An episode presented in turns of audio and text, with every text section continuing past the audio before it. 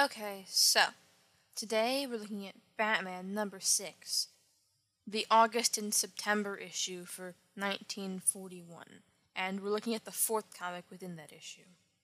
On the cover, we have Batman. He's standing on the top of some sort of covered escalator and overlooking a fight. There's four guys in brown beating up a guy in blue, and there's also a guy in green who looks like he's trying to shoot Batman.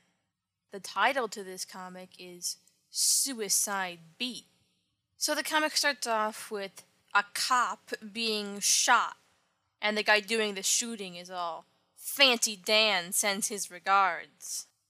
The next day, more police find the body of the shot guy, and they're like, damn it, that's the third one. I guess he got too close to Fancy Dan.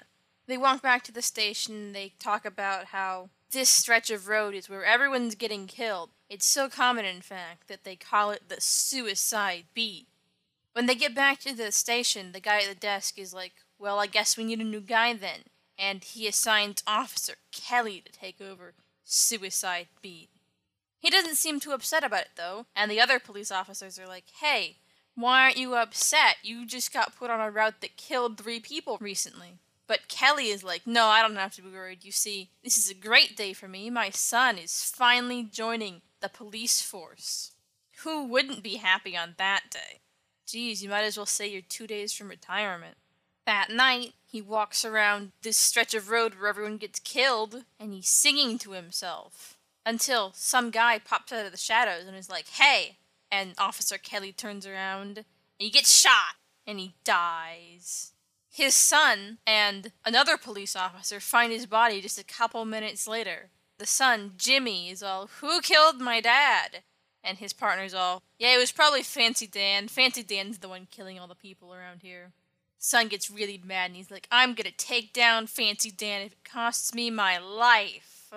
Jimmy's partner is all, That's gonna be pretty hard because Fancy Dan has a bunch of political partners who always get him off whenever we find anything on him. But Jimmy's all, I don't care, I'm gonna get him anyway.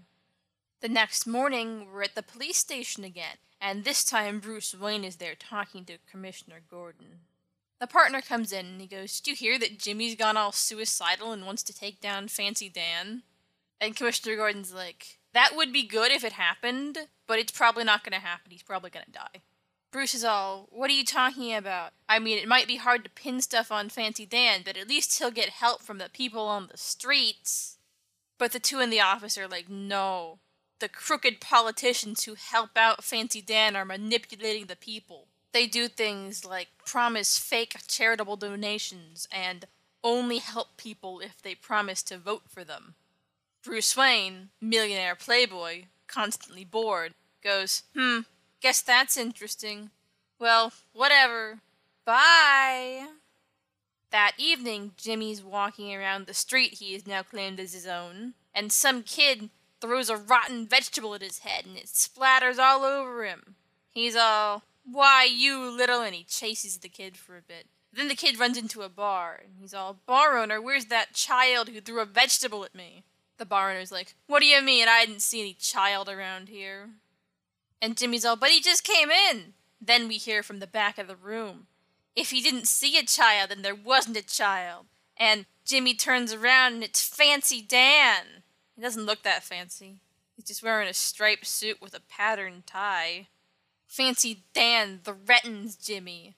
And Jimmy kind of doesn't say anything, but after they leave, he does go, I could murder that guy so easily, but I won't, because I believe in due process and the law, so I'm gonna arrest him instead. Somehow.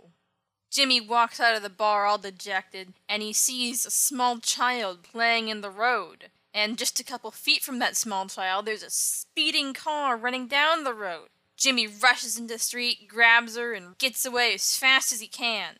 They're both almost hit anyway, and when he gets to the side of the road, he gives the kid to her father, and he's all, That sure was a close one. And the father's like, Thank you so much. How can I ever thank you? Jimmy's like, no, no, it's fine. Just wish I could catch that guy. And a little bit away, we see Batman and Robin off to catch that guy. They don't have the Batmobile, so they steal a car. They chase him down the road and catch up to him pretty quickly.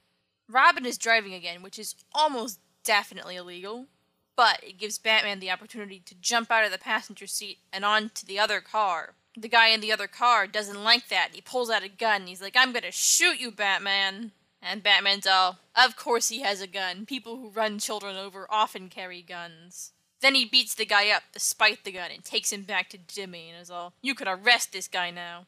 Jimmy's all, Batman! But he does arrest the guy and he takes him to jail for a bit. A little while later, he goes in front of the judge, but he has this crooked lawyer who works for Fancy Dan. And the lawyer's all like, And Henry, I mean, Judge. This guy was just celebrating his new job. It was totally an accident. He should get off. So now we know that the judge is also working for Fancy Dan. Or maybe the lawyer is just really, really convincing. But he's definitely working for Fancy Dan because later that night he talks to Fancy Dan in Fancy Dan's hideout. The lawyer's all, I got him off, just like I get off all your henchmen. Fancy Dan's all good. And they talk about how they should kill Jimmy. First, they do want to kill them, but then they're like, you know, we did kill like three cops on the same street in like the last month. Maybe we should just like put him in the hospital for a bit. So that night, they put their plan into action. Jimmy is walking around the street as he usually does when he sees two guys in brown suits fighting. And he's all, a fight? I gotta go break that up. So he steps into the fight, but it turns out they weren't really fighting each other. They were just waiting to fight him, and they start beating him up. And then some more guys come out of the shadows, and they start beating him up too. Jimmy might not know it, but he has his own backup. Batman and Robin also jump out of some deeper shadows and they beat the backup up. Batman punches a guy's teeth out. I find that very distasteful, Batman. The concept of fake teeth disturbs me. Robin also beats some people out, but he doesn't knock any teeth out. Eventually, the thugs decide that this is all too much for them, and car pulls up and they all get in the car and drive off.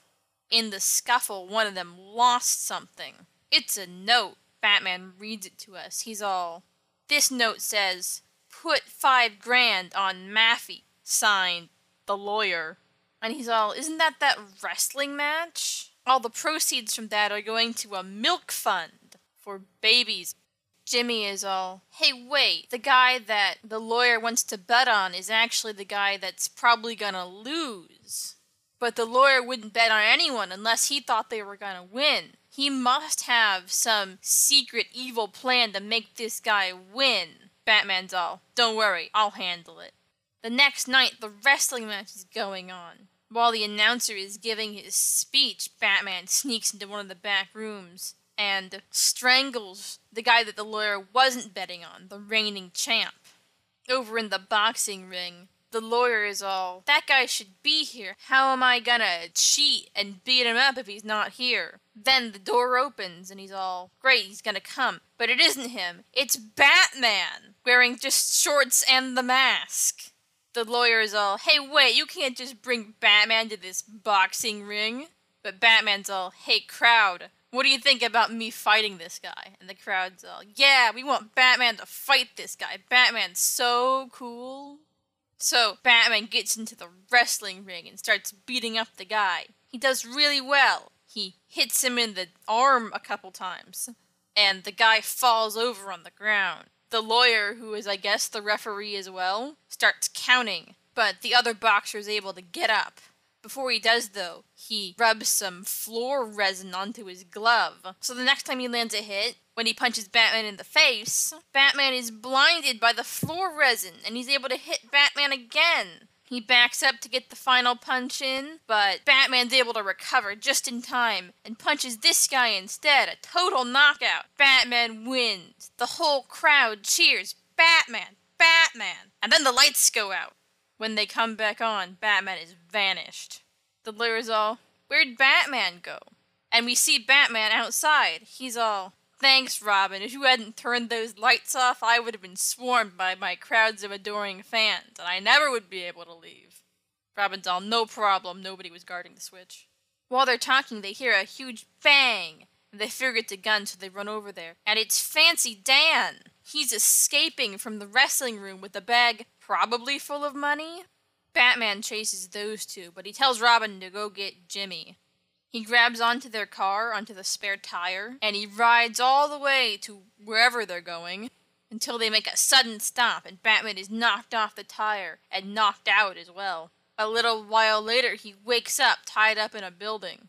And he's all, Fancy Dan, because Fancy Dan is right in front of him. You just stole all the proceeds that were going to buy milk for babies.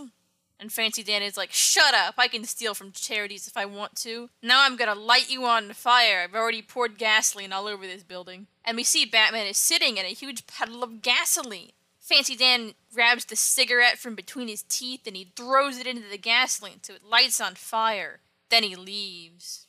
The final shot of Batman is him engulfed by smoke and fire, saying to himself, I'm in a spot.